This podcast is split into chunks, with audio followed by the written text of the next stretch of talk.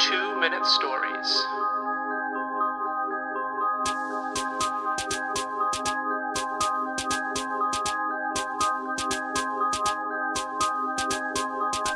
Hello, listeners. Welcome back to Two Minute Stories. Uh, we're lucky enough to have JB Lyon return to the show.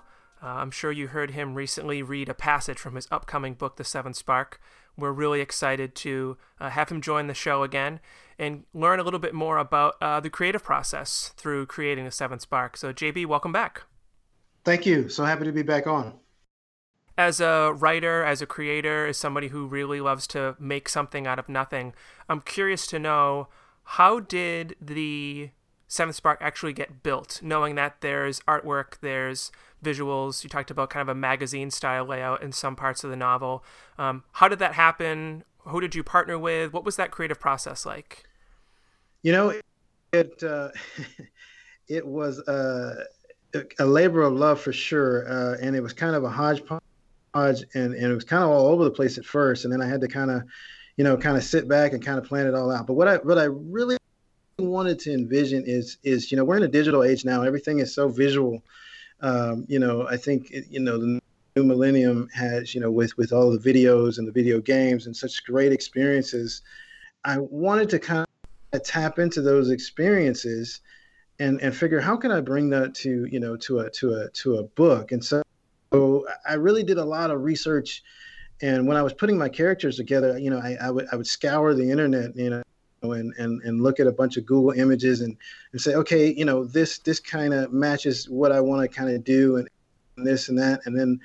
And, and what I, I, I uh, looked at a lot of different, uh, really colorful and different magazines and different things, and try to see, okay, how do they, how do they really engage uh, people to really want to read this really get into this because you know, uh, as you know, you know, reading for entertainment has kind of taken a dip, you know, with with with the uh, you know big thing with audiobooks, and uh, again with a lot of video content. So I wanted to be able to make sure that I could compete with that. So I, I really did. I looked around, and I and I, and I scoured a whole bunch of uh, video games. I looked at I looked magazines. I looked at all kinds of, uh, of images, and I really kind of stuck with what sticks out. You know, what what kind of color schemes, what kind of things that really grasp your attention.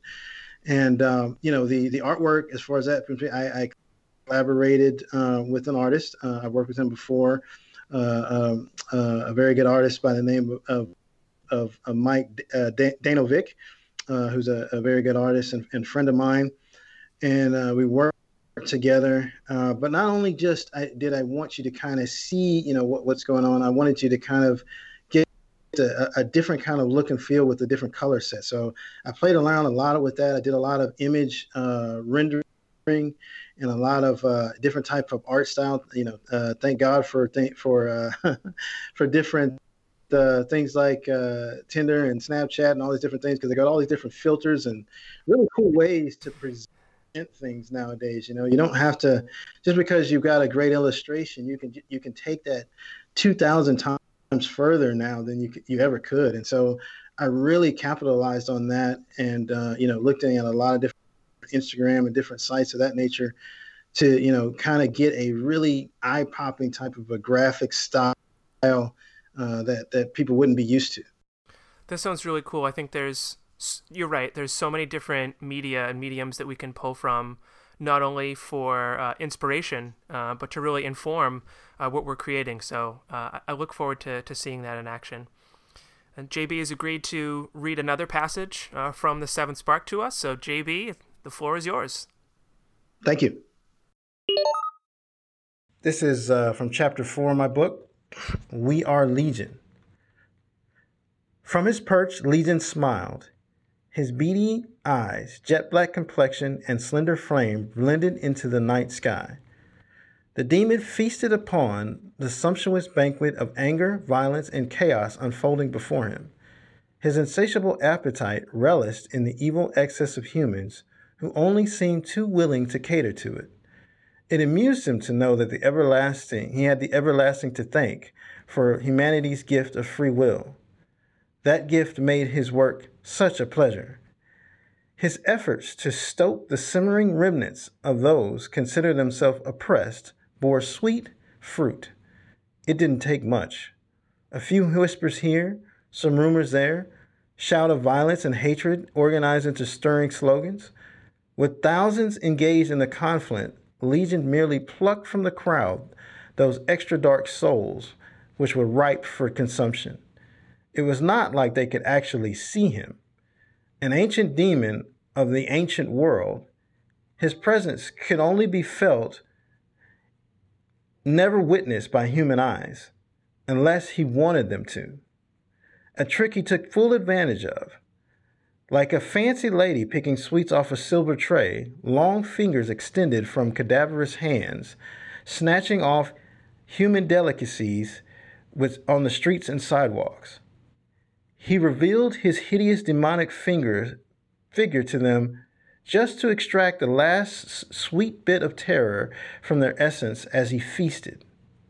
To Legion, that was the best part. Watching their reaction as he brought them into his flesh and sucked their corrupted souls from their bodies until there were nothing more than globs of melted goo that could be scraped off the bottom of one's shoe. With each drenched soul he devoured, his power and strength increased.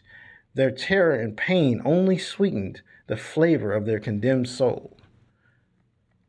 A booming voice behind him interrupted his sweet, sweet banquet. This is my realm, and you are trespassing. Begone, demon. You have no authority here, the angel voice intoned. Legion paid no mind to the distraction and finished his meal. He wiped the drool from his mouth and turned to deal with his annoyance. He smiled when he gazed upon his adversary, drool dripping in a steady stream onto the pavement below, sizzling when it splattered.